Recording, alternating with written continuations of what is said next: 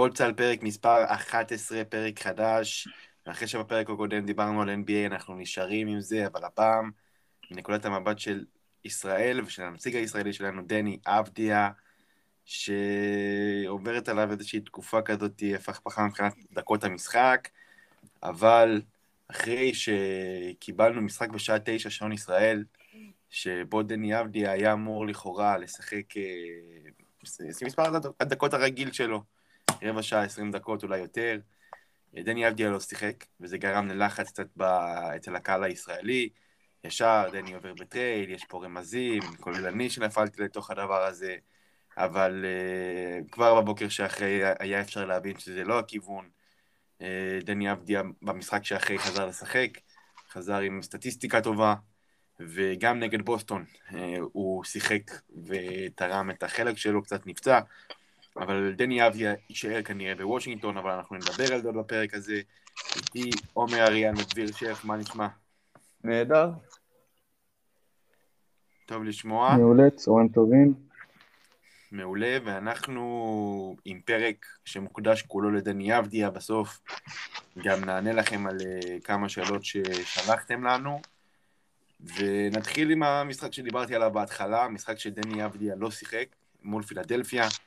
משחק ששוב, הכניס הרבה לחץ, ומה אתם חשבתם על המשחק הזה שדני לא שיחק בו? על המשמעויות, על הדברים? אני חושב שזה נורא מבחינתי, כל ההייפ המוגזם לשני הכיוונים. אתה אמרת שגם שהיו שם כאלה שהתחילו לחשוב פרקטית, ולחשוב על רמזים שזה מרמז, אז לחשוב על משמעויות פרקטיות, זה אני בעד. עוד נדבר פה על אפשרות של טרייד של דני, אבל לגמרי אפשר לנסות להבין, על פי משחקים ועל פי דקות משחק ועל פי רוטציות, את הכיוון אליו נושבת הרוח בקבוצה, באיזשהו אלמנט מסוים. אבל מגוחך מבחינתי, אחרי כל משחק, זה מבחינתי פשוט תמונת מראה, של איך הקהל הישראלי תופס את דני אבדיה ואת ה-NBA. הוא תופס את זה כמשהו מאוד מאוד דומה לליגה שלנו. בליגה שלנו, עם שחקן סתם דוגמה, קח את הליגה הישראלית, עם ג'יילן אדמס והפועל ירושלים, משחק אחד מסופסל ועולה ל-20 דקות בגרבג' טיים, סביר להניח שהוא פצוע, מצאו שהוא השתמש בסמים או שהוא בדרך החוצה. יש אחת משלושת האפשרויות שסבירות במקרה הזה, באמת, אני לא רואה עוד אפשרות שתענה על סנריו כזה. וזה סיבה לרעש מטורף. ה-NBA, המרקם של השונה, הדרך שבה דברים מתנהלים בה הוא אחר, כל המרקם המקצועי שם הוא כל כך הפוך משלנו אפילו, שאנחנו לפעמים מתקשים לתפוס את זה. אז דני אבדיה לא שיחק משחק אחד. אוקיי. להגיד שזה מנוחה, זה סתם תירוצים שאנחנו מנסים להמציא בשביל עצמנו, נראה לי. הוא לא שיחק.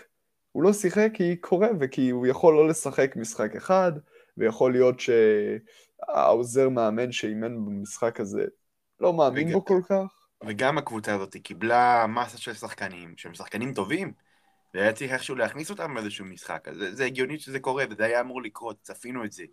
זה פשוט הגיע, כי המשחק הזה היה בתשע בערב, אז הייתה איזושהי אכזבה בהייפ, אבל ידענו שזה יגיע. בדיוק, מה ההבדל בין המשחק הזה למשחק אחד אחריו, ומשחק אחד לפניו, שדני קיבל בהם בו 20 דקות?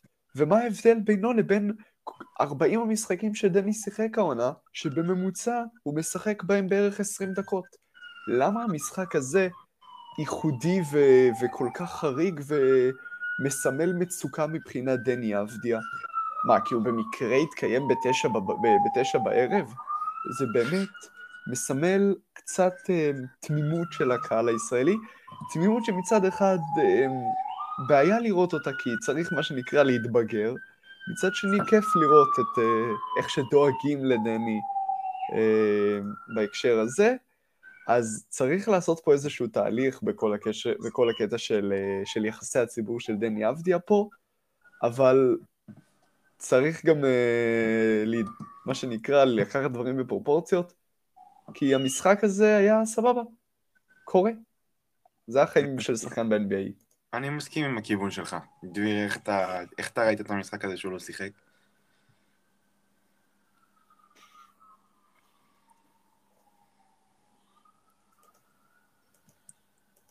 טוב, עד אז אני אתחבר למה שאמרת, ובאמת אני חושב שמה שעשה את ההבדל בקהל הישראלי, בגישה למשחק הזה, לדעתי רק שהוא היה משחק ב9, כי בתקופה האחרונה באמת היו הרבה מאוד דיבורים שדני עומד קצת לאבד את המקום שלו ברוטציה, ברגע שתומאס בריינט ורוי אצ'ימורה יחזרו, וגם הקבוצה הזאת חטפה מכת קורונה, והכל התחבר ביחד לאיזשהו משחק שפתאום כולם משחקים, ומישהו היה צריך לשבת בצד, וזה במשחק הזה היה דני אבדיה, ואני גם לא קונה את זה שזה היה מנוחה, יכול להיות שאמרו לו משהו, אבל באמת זה היה משחק שרצו פתאום לתת לכולם לשחק, וגם דני וגם דייוויס ברטנס לא שיחקו שם, גם אירון הולידי, וזה קורה בליגה הזאת, ששחקן לא משחק, זה לא איזשהו משהו שקורה רק לדני אבדיה, ומכאן גם אפשר, אם זה ירצה להשלים לגבי המשחק הזה, אז אחרי זה... דרך אגב, אבל מה שדרך... העובדה שצריך לקחת את הדברים האלה בפרופורציות, לא נוגדת את הדבר, לא נוגדת את הדבר שמאוד סביר שעדיין דני אבדיה יהיה מעורב באיזשהו טרייד עתידי. אין ספק, אבל גם זה הגיוני בליגה הזאת. נכון. גם זה הגיוני. והרוטציה הרחבה, אנחנו נתחבר עם זה בדיוק. הרוטציה הרחבה שיש בוושינגטון, יש לה 13 בערך שחקנים, שהם שחקני רוטציה לגיטימיים. עכשיו, בוושינגטון חשבו וחיכו לרגע שזה יגיע, וזה הגיע, וכולם בריאים, ברוך השם, כולם משחקים, ומישהו צריך לקבל החלטות בקבוצה הזאת, ולעשות ניקוי של איזה 2-3 שחקנים, לדעתי לפחות 3. השאלה מי אלו יהיו. בטוח שוושינגטון רוצה שהראשון יהיה דייוויס ברטנס, ואחריו, השאלה לאיזה קליבר של שחקן וושינגטון מכוונת. בתקשורת בוושינגטון יכול להיות שיש להם אינטרס להצביע על זה שוושינגטון היא הקבוצה הכי סבירה לקבל את ג'רמי גרנט בטרייד, ובתכלס לוושינגטון מהקבוצות שמתעניינות בג'רמי גרנט, שזה כמעט כל הקבוצות בליגה, וושינגטון היא הקבוצה שלדעתי יכולה לסדר את החבילה הכי טובה שאפשר לסדר לדטרויט, אבל יצטרכו להיכלל שם עוד דני אבדיה, רוי אצ'ימורה, קאונטין מאיו, שהוא כתב בכיר של וושינגטון אמר את זה, אבל גם אם הוא לא היה אומר את זה, באיזושהי סבירות, אם אתה שולח את דייוויס ברטנס בטרייד כזה, אתה תצטרך גם לתת לדטרויט איזשהו משהו שהם יקבלו ממנו לעתיד, וזה או רוי אצ'ימורה או קהלי קוזמה או דני אבדיה. קהלי קוזמה בעונה מעולה והוא לא ישלח, זה יהיה או רוי אצ'ימורה או דני אבדיה. רק רגע, שומעים אותי עכשיו? כן, אתה יכול להתחבר למשחק של דני נגד פילי שלא שיחק, ומשם לרוטציה שיש בוושינגטון עכשיו. טוב, אז נתחיל מהמשחק של דני שלא שיחק, זה אין יותר מדי מה להרחיב, כן, עומר סיכם את זה די יפה, משחק אחד, זה גם מאוד נפוץ ב-NBA, אין יותר מדי מה להסיק מסקנות, אני לא יודע למה הוא לא שיחק, כן, צריך להגיד, מנוחה אולי סתם, כן, לא טוב במשחקים האחרונים, שב תנוח משחק אחד, תחזור משחק הבא, טוב יותר, כאילו לתת לו כזה, אתה לא מובטח ברוטציה או סימן כזה, אבל בטוח שאין איזושהי משמעות יותר מדי גדולה והרסנית, וכן, לאט לאט נלמד כאן לקחת הכל בערבון מוגבל. זה בקשר לפילי. עכשיו, בקשר לרוטציה המורחבת, קודם כל צריך להבין, מה הבעיה בסגל מרחב? מה הבעיה בזה בכלל? תראו, זה קצת הסבר שהוא מורכב, הרעיון שאני אנסה להעביר עכשיו, אבל... סגל הרחב, ברמת העיקרון זה אחלה, אבל יש לי וושינגטון המון שחקנים על אותה עמדה. לא, זה ברור שזה לא טוב סגל מורחב, כי למה? כי זה תמיד יבוא על חשבון הרמה של השחקנים הבכירים, ככה זה עובד. ככה זה חייב להיות, כן, יש לכל קבוצה איזושהי תקרת תקציב מסוימת, תקרת מעמד מסוימת לשחקנים שיכולה להנחית, ואם יש לנו נניח 3 סנטרים, אז במקום שזה יהיה סנטר אחד על, ועוד סנטר בסדר וסנטר לגרבג', יש לך 3 סנטרים שהם בסדר, וזה חבל, וזה בינוניות, כי הרי בכל מקרה אתה רוצה סנטר אחד שישחק לך בדקות האחרונות, שהוא יהיה הסנטר ברמה הכי גבוהה שיש, ואתה נתקע עכשיו עם 3 סנטרים, שכל אחד נותן דברים אחרים, אבל הרמה שלהם היא מאוד בינונית, וזה יוצר כאן איזשהו חוסר ניצול של סך היכולות, של סך הפוטנציאל שאתה יכול להביא, כן? זה רעיון טיפה מורכב, אבל בסופו של דבר יש לוושינגטון, בעמדות 4-5, יש להם את דני, יש להם את רוי, יש להם את קוזמה, יש להם בריינט, גאפורד, אירל, ששתם ברמה מסוימת יכולים להיות שחקנים פותחים בקבוצות בליגה הזאת, וכל אחד מוגבל בדקות שלו ל-15-20 דקות, וזה מאוד חבל. אז מה אנחנו עושים? כן, הוא צריך לנפות את הסגל.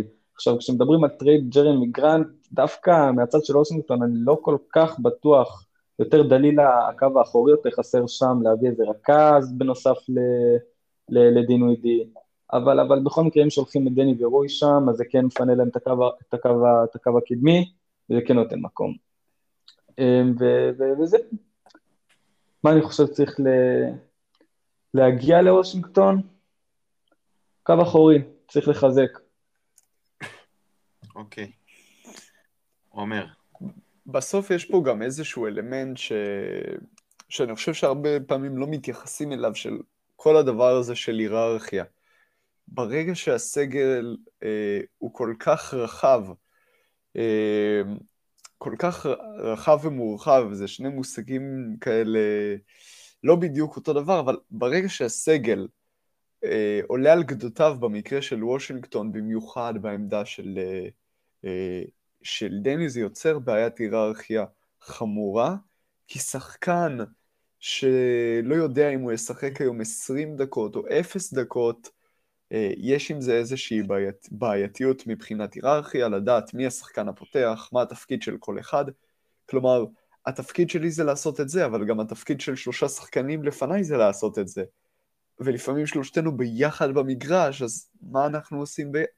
יש עם זה איזושהי בעייתיות בכל הנוגע לסדר במגרש ולהיררכיה בתוך המגרש, כך שלי די ברור שוושינגטון תעשה מהלכים על העמדה הזאת, ואולי אפילו כמה מהלכים על העמדה הזאת. מה שבטוח, דני אבדיה יהיה בשמועות של העברות האלה, וצריך לקחת את זה, מה שנקרא, בערבון מוגבל. כלומר, הדברים האלה הם טבעיים בחייה של קבוצת NBA, שבודקת את כל האופציות, בגלל זה שאמרת לדוגמה בהתחלה, שכנראה זה לא הכיוון, או שלמרות שהמשחק הזה סימן שהוא בכיוון לטרייד, אולי זה לא הכיוון, זה שזה לא הכיוון כרגע, וזה ברור, וושינגטון לא הולכת לטרייד דדליין הזה, בידיעה ובמחשבה, אני כרגע עושה טרייד על דני אבדיה ויאימה, ממש לא, ואני בטוח שהם גם עדיין בונים אליו בתוכניות לעתיד, אבל ברור שהם יבדקו גם אופציות של טריידים שלו, ואני בטוח שהאופציות האלה יהיו אטרקטיביות מדי פעם, ולכן לא מן הנמנע שגם הוא יעבור בטרייד. אני חושב שזה דרך אגב גם יהיה דבר מאוד חיובי בשבילו, שינוי כזה, להיות בעוד מערכת ובעוד מועדון עם עוד שחקנים, אבל קשה מאוד לצפות מהלכים כל כך הרבה זמן לפני, שנגיע יותר בסמוך, וזה תאריך שצריך לשים ביומן, כבר עניינים התבהרו, ואנחנו מכירים את החלונות האלה, ויודעים שדברים משתנים במהירות עצומה, ומהלכים נרקמים ונופלים במהירות של דקות. נכון, ואני לקראת הדדליין הזה אצל וושינגטון, חשבתי קצת אחורה, ווושינגטון היא קבוצה שלא מפחדת לוותר לכאורה על נכסים צעירים שיש לה. היא ויתרה על קלי אוברה והיא ויתרה על אוטו פורטר. שני שחקנים שהיא ציפתה מהם איזשהו משהו, וברגע שזה קצת לא הלך, ברגע שהם הבינו שהם אולי רוצים להתקדם, אז הם ויתרו עליהם. לוושינגטון כרגע יש רוטציה שהיא לא יכולה להמשיך איתה. זה לא שהשחקנים האלה לא טובים, זה לא שאי אפשר איכשהו לסדר את זה, זה כמו שאמרת, ברמת ההיררכיה וברמת הסדר והארגון של קבוצה, ושל קבוצה כמו וושינגטון שרוצה בסופו של דבר להיות במקומות 1-10, היא צריכה שיהיה לה סדר ברור בקבוצה, מי משחק מי לא, ולייצר איזשהו סדר, ללכת לאיזשהו סטטוס קבוע ברור. עכשיו, אני באופן אישי חושב שוושינגטון צריכה לקחת את השחקנים עם הערך הכי גבוה כרגע, ולשלוח אותם. השחקן עם הערך הכי גבוה אולי בוושינגטון זה קהל קוזמה, אבל הוא לא יעבור בטרייד. מבחינת ברדלי ביל ושחקנים כאלה, ברדלי ביל לא יעבור כרגע, אולי בקיץ הוא יעזוב בסייגן טרייד. אבל וושינגטון יש לה שני שחקנים כרגע שקבוצות לאליפות ירצו לקחת, שזה קולדוול פופ ומונטרז אירל, שני שחקנים שוושינגטון בשנים הבאות לא יוכלו להוציא מהם איזה משהו יוצא דופן, שניהם באיזשהו פיק ובאיזושהי סיטואציה שהם לא יכולים להתקדם יותר בזה בקריירה שלהם.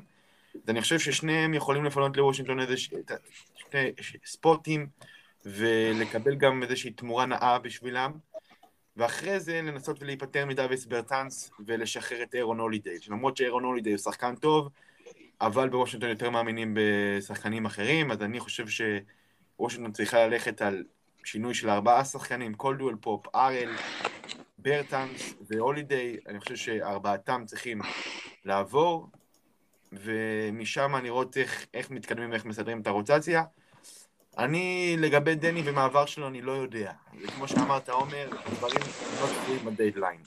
דברים יכולים לקרות, ובטח שוב, בקליבר שוושינגטון מכוונת אליו, ותצטרך לעשות ויתורים, תצטרך לוותר על משהו, ואולי קבוצות כמו אינדיאנה, שיש לה את סבוניס עכשיו על המדף, לא תרצה לקבל את קולדוול פופ ואת אריאל, אלא תרצה לקבל את הצ'ימורה ודני, או צ'ימורה או דני, ומשם אנחנו נעבור להיבט הפרקטי באמת של דני אבדיה ולאיך שהוא באמת משחק.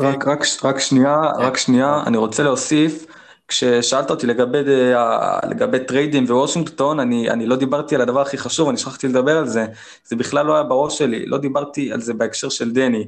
עכשיו, אני בעיניי, ממה שחשבתי קצת לפני, והרגנתי בראש, אני לא רואה שום סיבה שדני יעבור, ואני אגיד למה. דווקא במקרה הספציפי של וושינגטון, אתה רואה בכל אחד מהמאמנים, גם המאמן הקודם, גם המאמן הזה, וגם מבחינת ההנהלה שם, אתה רואה אמון גדול גדול מאוד בשחקן הזה.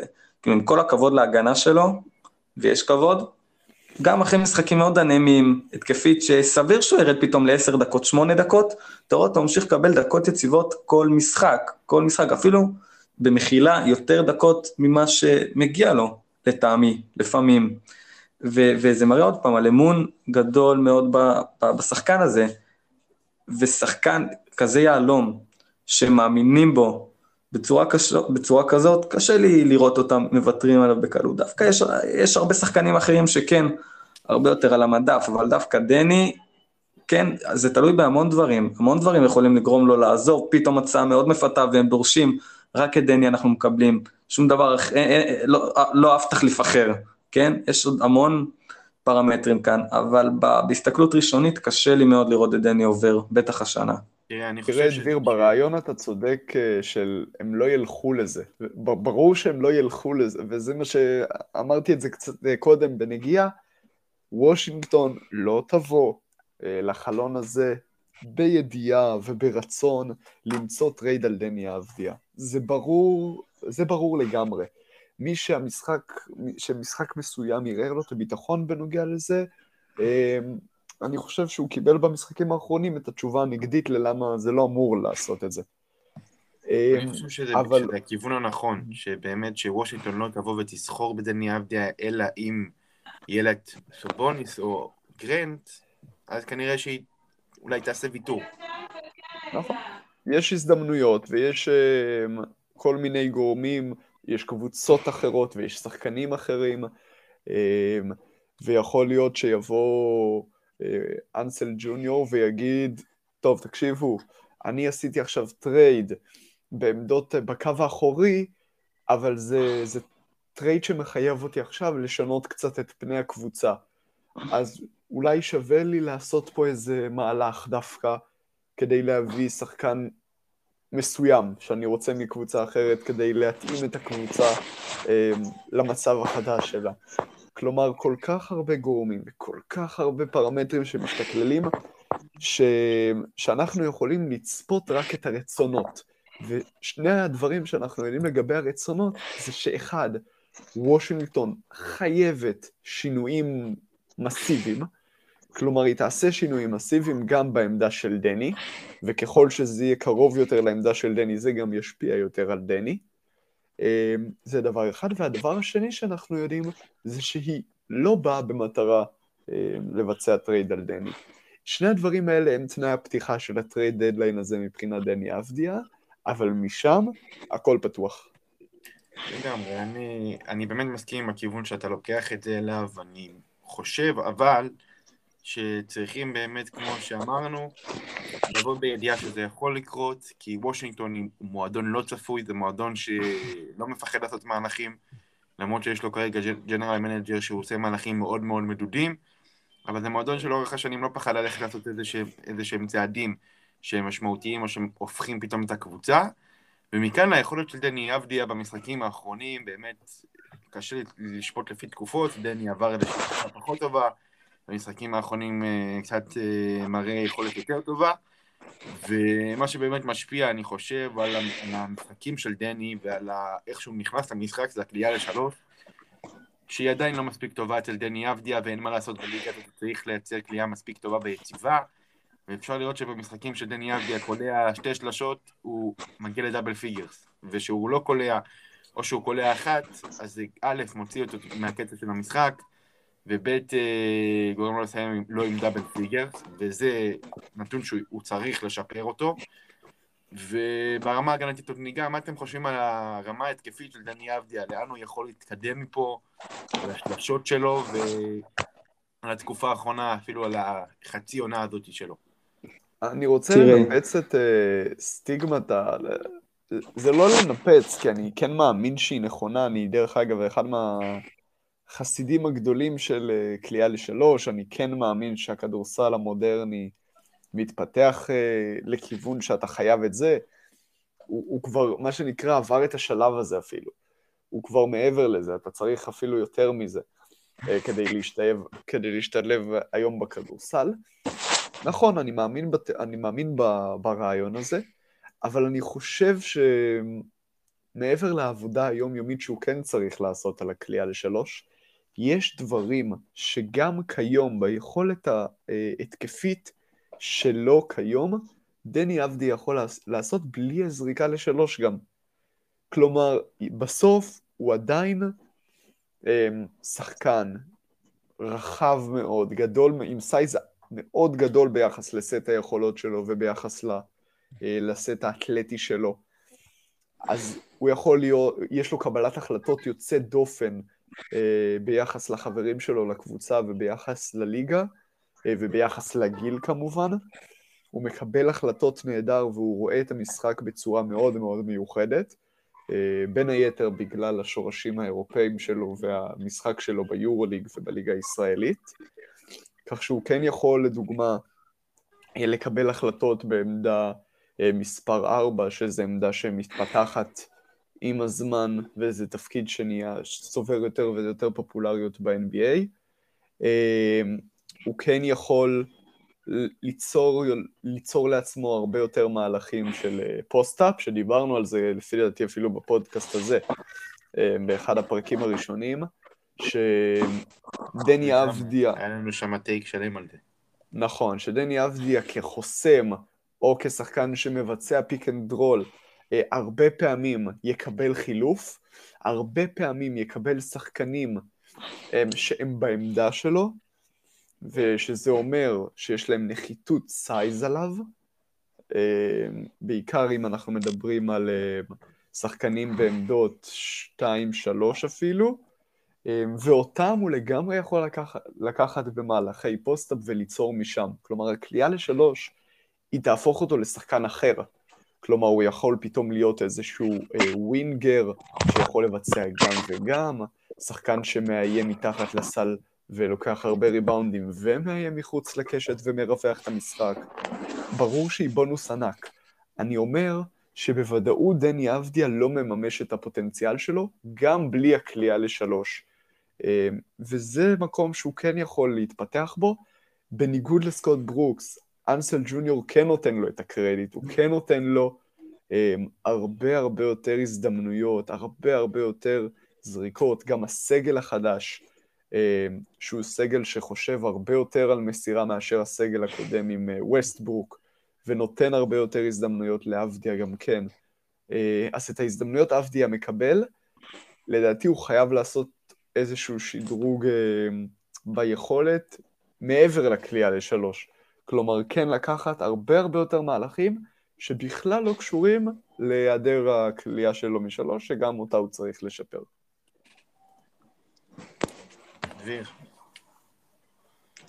כן, תראה, דני כרגע מקבל דקות ב-NBA על סמך בעיקר ההגנה. תראו לנו שבלי ההגנה הוא כמות דקות, אבל ההגנה היא לא הסיבה שהוא הגיע ל-NBA מלכתחילה. הסיבה שהוא הגיע ל-NBA מלכתחילה זה בגלל הסט יכולות ההתקפי המאוד רחב שלו, כן? אם זה הקליעה משלוש, כדרור, חדירה, ימין, שמאל, וזה ניהול משחק, וזה פוסט-אפ, כל הדברים האלה אנחנו ראינו ממנו גם בעתודה, גם ביורוליג, באירופה, בליגה, זה דברים שקיווינו וציפינו, שאוקיי, הוא עשה את זה באירופה, אין סיבה שהוא לא הביא את זה איתו ל-NBA, אבל צריך לדבר על זה, כן, זה פערי רמות שונים, לא כל דבר שאתה עושה כאן, אתה לא רק הקרדיט שלך, זה סוגי הגנות שונים, אתה לא יכול לעשות את אותו דבר, ב-NBA, עכשיו אם ביורוליג נניח, הוא קיבל בדקות שלו למגרש, הוא קיבל בוא נגיד את הקבוצה חצי לרשותו, מאוד עבדו בשבילו, כן? אז הוא יכל להראות 100% מהסט יכולות שלו, עכשיו ב-NBA לצערנו זה לא המצב, והוא קצת יותר נמוך בשרשרת המזון, זה טיפה יותר קשה להראות את היכולות שלו, אבל מכאן ועד הכמות יכולות החדגונית מאוד שהוא מראה כרגע, שהוא מראה העונה, שזה גם ההסבר שלי לחוסר צמיחה שלו, למה הוא לא פורח בעצם. החדגוניות, הוא בא ל-NBA על תקן שחקן רבגוני, ובסופו של דבר כשהיכולת שלו במשחקים מסתכמת בשלשת catch and shoot או פאמפ פייק, וחדירה ביד ימין, כל פעם, זה לא מספיק טוב, וזה לא יכול לעבוד, וברור שיש כאן עניין מערכתי, של מה הוא יכול לעשות, אבל כן, זה קצת מעבר לזה, הוא כן מניח שיש לו איזשהו חופש, לעשות טיפה יותר דברים ממה שהוא עושה, וממה שהוא מראה כרגע, זה מה זה? זה 20-30% פוטנציאל, אני באמת רואה אותו כשחקן כל כך הרבה יותר שלם מזה, ועכשיו גילינו גם את ההגנה, זה צריך להיות ביחד עם ההגנה כל הסט ההתקפי שלו, וכשזה יבוא ביחד זה יהיה שחקן הרבה הרבה יותר שלם ממה שאנחנו רואים ממנו היום, ולכן הפוטנציאל שלו הוא הרבה יותר גבוה, הרבה יותר גבוה ממה שאנחנו רואים כרגע. עכשיו, במשחקים האחרונים דווקא, פתאום יצא לי לראות 2 מה-3 האחרונים לדעתי, פתאום אנחנו רואים באמת שהוא מראה רבגוניות, מאז המשחק ההוא שלא שיחק, פתאום זה 6 אסיסטים נגד וואי, מי זה היה? אני לא זוכר, נגד ברוקלין, נגד טורונטו. טורונטו, נכון. לא, אני חושב ש6 אסיסטים היה נגד טורונטו, לדעתי, וזה 6 אסיסטים של מנהל משחק, זה לא סתם אסיסטים, זה אסיסטים של מנהל משחק, הוא יכול לעשות את זה ברמה גבוהה, וגם ה3 נגד ברוקלין, זה גם כל אסיסט, והוא יכול גם לתת יותר אסיסטים, זה באמת מרגיש כאילו, אני מדבר קצת כמו ילד, אבל זה ממש מרגיש כאילו, עושים לו אסיסטים, והוא יכול למסור יותר, והוא מוסר עם טכניקה נהדרת, והוא פתאום מרכז גם כמה התקפות, ופתאום לוקח יותר לפוסט-אפ, ופתאום מתחיל לעשות את מה שמדברים עליו, את מה שלשמו הגיע ל-NBA, וזה נראה טוב, וזה דאבל פיגרס, וזה 13 ו-14 ו-9 נקודות, ורק שימשיך ככה. אני אתחבר לדברים שלכם דרך, אני מאוד אוהב לראות שחקנים שמדברים על מה שהם עושים, על עצמם, ויצא לנו לראות את דני מדבר עם עומרי כספי, ובאמת, אחת הנקודות המרכזיות בפודקאסט הזה היו החלק ההתקפי של דני אבדיה, והיה כיף לראות אותו מדבר על זה שהוא גם מודע לזה שהוא צריך להתקדם בהיבט הזה, ושיש לו הרבה יותר מה למכור.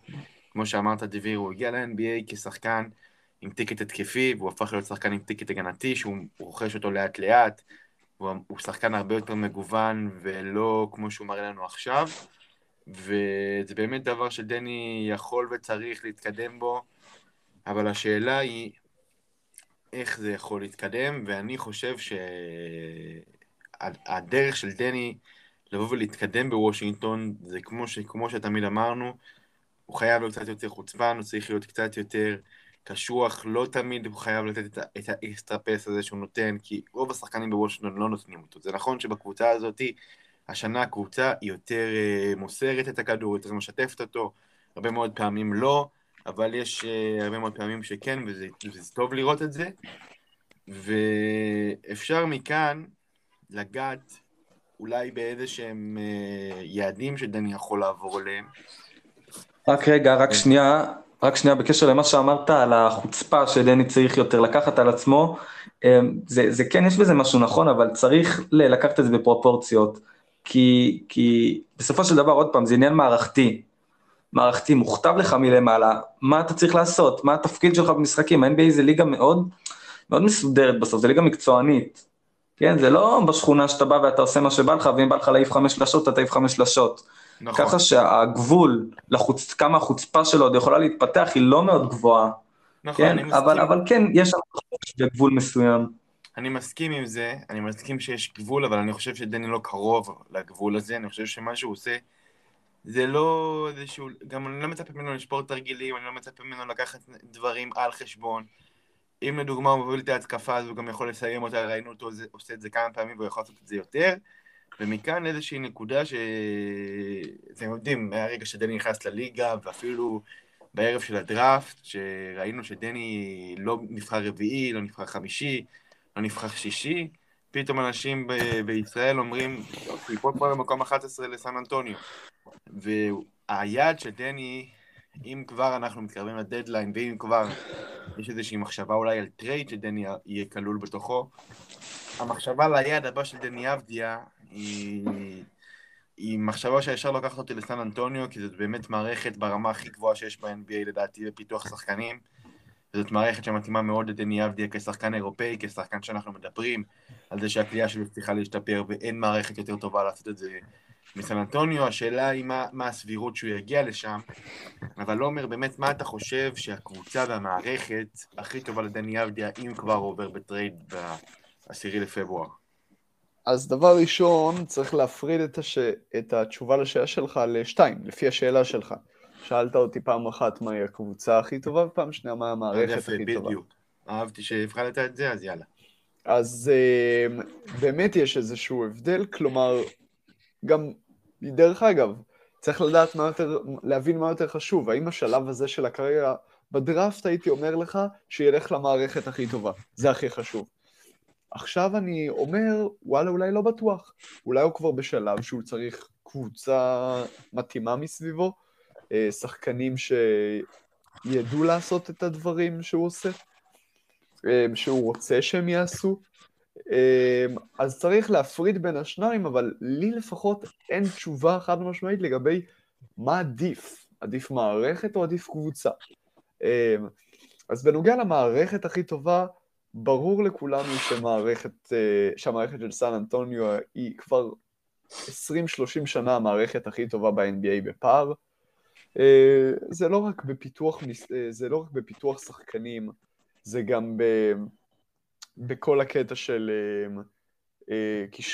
קשרי חוץ והאיכויות של, כלומר, התנאים שהשחקנים מקבלים לפי עדויות מבפנים הם באמת בין הטובים ב-NBA, בכל הקשור לזה, מאמני הקליעה שם, הם מאמני הקליעה הטובים ביותר ב-NBA בפער, את המילה גרג פופוביץ נזכיר רק פעם אחת, עד כאן אני אספור מעכשיו כמה פעמים נזכיר את השם הזה שנדבר על סן אנטוניו, כי זה האיש שאנחנו מדברים בהקשר שלהם, וכל שחקן שחווה להתאמן תחתיו מספר על איזה חוויה מושלמת זה, וגם דני באיזה מחנה קיץ לפני 3 שנים או משהו כזה זכה להיות תחת פופ, כך שמבחינת מערכת אין תחרות לסן אנטוניו ב-NBA. מבחינת קבוצה, בואו נדבר קודם על סן אנטוניו כקבוצה לכאורה שמועמדת לקלוט אותו, אני לא מתיימר לרגע לחזות את הסיכויים בטרייד דדליין, כי כבר אמרתי את כמות הדברים המשפיעים בתוך עולם הטריידים, אני רק אגיד שסן אנטוניו, גם עם מקדרמונט וגם עם נניח כל השוטינגרדים, שהרבה שוטינגרדים יש להם עומס, אפילו אולי יש שיגידו עומס מוגזם על העמדה הזאת, מעניין עד כמה זה יתאים לדני, אני חושב שאצלם דני יצטרך לעלות לעמדות יותר גבוהות, שזה אולי דבר חיובי בשבילו, כי זה יוריד לחץ מהקליעה שלו. אין לסן אנטוניו איזשהו סגל רחב מאוד, הסגל שלהם בסך הכל מאוזן בצורה יחסית טובה, כך שאני חושב שדני יכול להשתלב בתוך הסגל הזה בצורה נהדרת. גם אם נראה את הסגנון, זה סגנון שדני מאוד אוהב לשחק, זה סגנון יחסית מהיר, עם המון המון המון הנעת כדור, כמו שפופוביץ' אוהב. אני בטוח שיש פה פוטנציאל גדול לדני, גם מבחינת מערכת וגם מבחינת הקבוצה. מבחינת הריאליות, שוב, זה נתון בספק. מעבר לזה, עוד קבוצות שהייתי יכול להצביע שהכיוון אליהם יהיה טוב, זה אולי יוסטון לדוגמה, היא קבוצה יד שדני יכול להשתלב בה מבחינת שיטת משחק בצורה מאוד מאוד טובה, גם מבחינת איכויות השחקנים והסט יכולות שיש של השחקנים מסביבו, יכול מאוד להתאים לסט היכולות שהוא מביא וגם לסט היכולות שהוא לא מביא, כלומר לחסרונות שלו, ויש כאלה שישלימו אותו שם, כך שיש פה כמה יעדים די מגניבים עבור דני, אבל קודם שימצא את הסיטואציה בוושינגטון, אני חושב שזה הדבר הראשון שצריך לחשוב עליו כרגע. אוקיי, דביר, אני אציג את השאלות שקיבלנו, כי באמת אנחנו עמוק בנושא הזה. אתה מוזמן להתחיל. אז השאלה הראשונה שקיבלנו, זה האם דני אבדיה יעבור בטרייד. מה אתה חושב לגבי זה?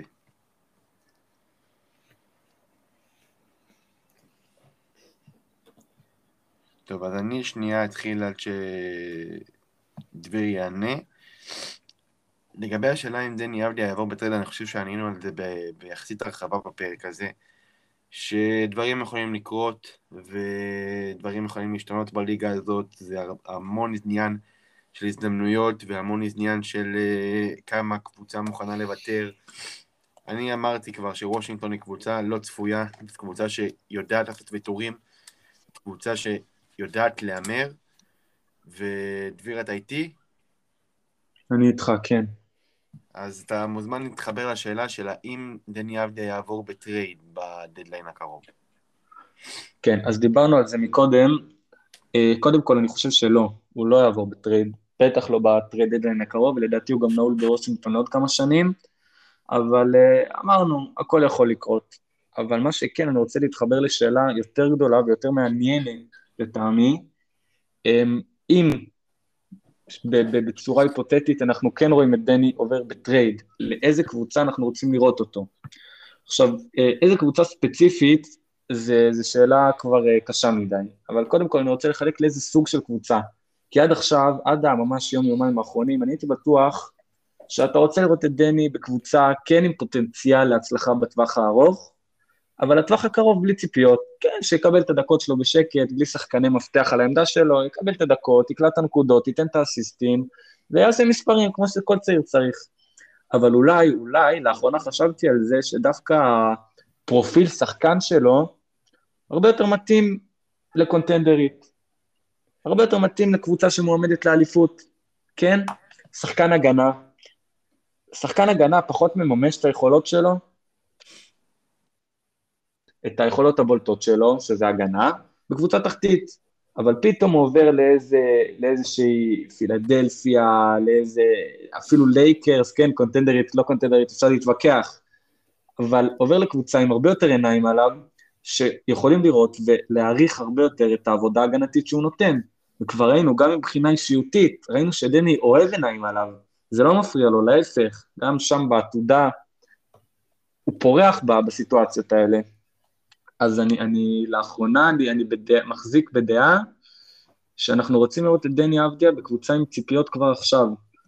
כן, יהיה לו טיפה פחות דקות, טיפה פחות נקודות, טיפה פחות סטטיסטיקה, אבל הרבה יותר השתפשפות, הרבה יותר ניסיון פלייאוף, הרבה יותר תשומת לב, וזה היעד. ולשאלתך, האם דני יעבור בטרייד?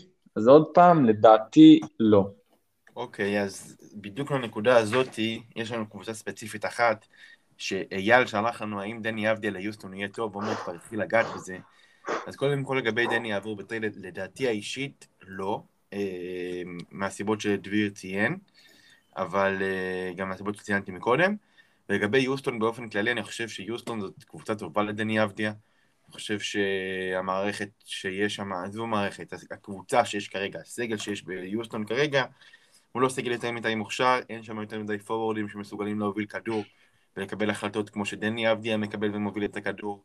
אין שם שחקני הגנה ברמה של דני אבדיה, ואני חושב שבתוך הקבוצה הזאת דני אבדיה יכול למצוא את המקום שלו בצורה טובה, אבל צריך לדעת שיוסטון היא לא קבוצה שעומדת להיות רלוונטית בשלוש לפחות שנים הקרובות במערב, בליגה, וכמו שדביר אמר, אני חושב שדני אבדיה מתאימה לו קבוצה שהיא תחרותית במידה מסוימת, או קבוצה עם איזשהו אופק שיודעים שתוך שנה-שנתיים היא יוצאת, והיא חזק בתוך הליגה. יוסטון היא לא כזאת, למרות שהיא בסבירות, דני אבדיה יכול להגיע לשם, לתת את ה-11, 12, 13 נקודות למשחק, כי יש שם המון זריקות פנויות, יש שם המון דקות פנויות, זאת קבוצה שאין לה בעיה לתת מקום לשחקנים, אבל אני מסכים עם דבר עם הכיוון שדני צריך קבוצה שהיא תחרותית. למה? אני לא מבין, כלומר, אני מנסה לנסות לחשוב על השלב שדני אבדיה כרגע נמצא פה. אני חושב שלדני אבדיה יותר מתאימה קבוצה שהיא רצה, שיש לה איזושהי מטרה, שהיא יודעת מה היא רוצה מעצמה, ושלא איזושהי קבוצה שהיא מפסידה, וזה לא מתאים. אז זה ברמת השחקן, אני חושב שקצת לאופי של דני אבדיה ולמה שהוא מחפש מעצמו. אין ספק שמבחינת רמת השחקן של דני אבדיה, קבוצה שהיא לא תחרותית, זו קבוצה שיש לה המון... לדעתי כרגע, במה שדני אבדיה משיג עכשיו, לקבוצה תחרותית יש הרבה דברים שדני אבדיה לא צריך עכשיו, או הרבה פחות דחופים לו. לדוגמה, ברגע שהוא ילך לקבוצה שהיא פחות תחרותית ומן סתם נותנת לו יותר קרדיט, זה גם יקנה לו יותר קרדיט בכל הקטע של פיתוח אישי, שזה דבר סופר חשוב וזה ברור, אבל הדבר הקריטי פה בעיניי הוא שכרגע דני יותר מדי סגור לכלל ה-NBA, הוא צריך להיפתח, הוא צריך לקבל את ההזדמנות לשחק כמה שיותר, להיות מעורב כמה שיותר, לקבל הצצה לזה שאפשר להיות מעורב כמה שיותר, הוא לא יודע שיש את האפשרות, יש את היכולת הזאת לקחת יותר זריקות במשחק, ולקחת יותר יוזמה, ולעשות יותר דברים, זה מה שתביא לו קבוצה לא תחרותית, לאחר מכן, שכבר יש לו את היכולות ביד, שיש לו, הוא הציג לרעבה את כל מה שיש ואין לו, אז הוא מגיע, לעשות את האימפקט שלו בקבוצה תחרותית. ככה אני רואה איך הקריירה של דני אמורה ללכת. אני חושב שבקבוצה תחרותית עכשיו, זה דבר מאוד מאוד מתיימר להגיד שיהיה לו מקום. אם הוא לא הצליח להביא את עצמו בוושינגטון, אני חושב שהוא שווה מקום בקבוצה תחרותית, אבל זה דבר מאוד יומרני להגיד שהלייקרס לצורך העניין, יחשבו שיש לו איזשהו מקום בשאיפות האליפות שלהם.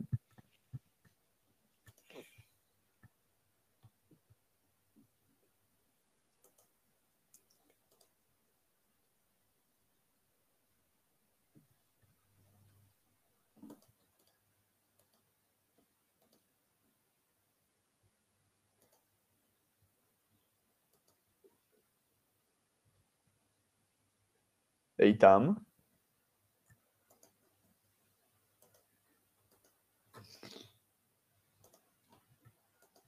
איתם, אתה שומע אותי?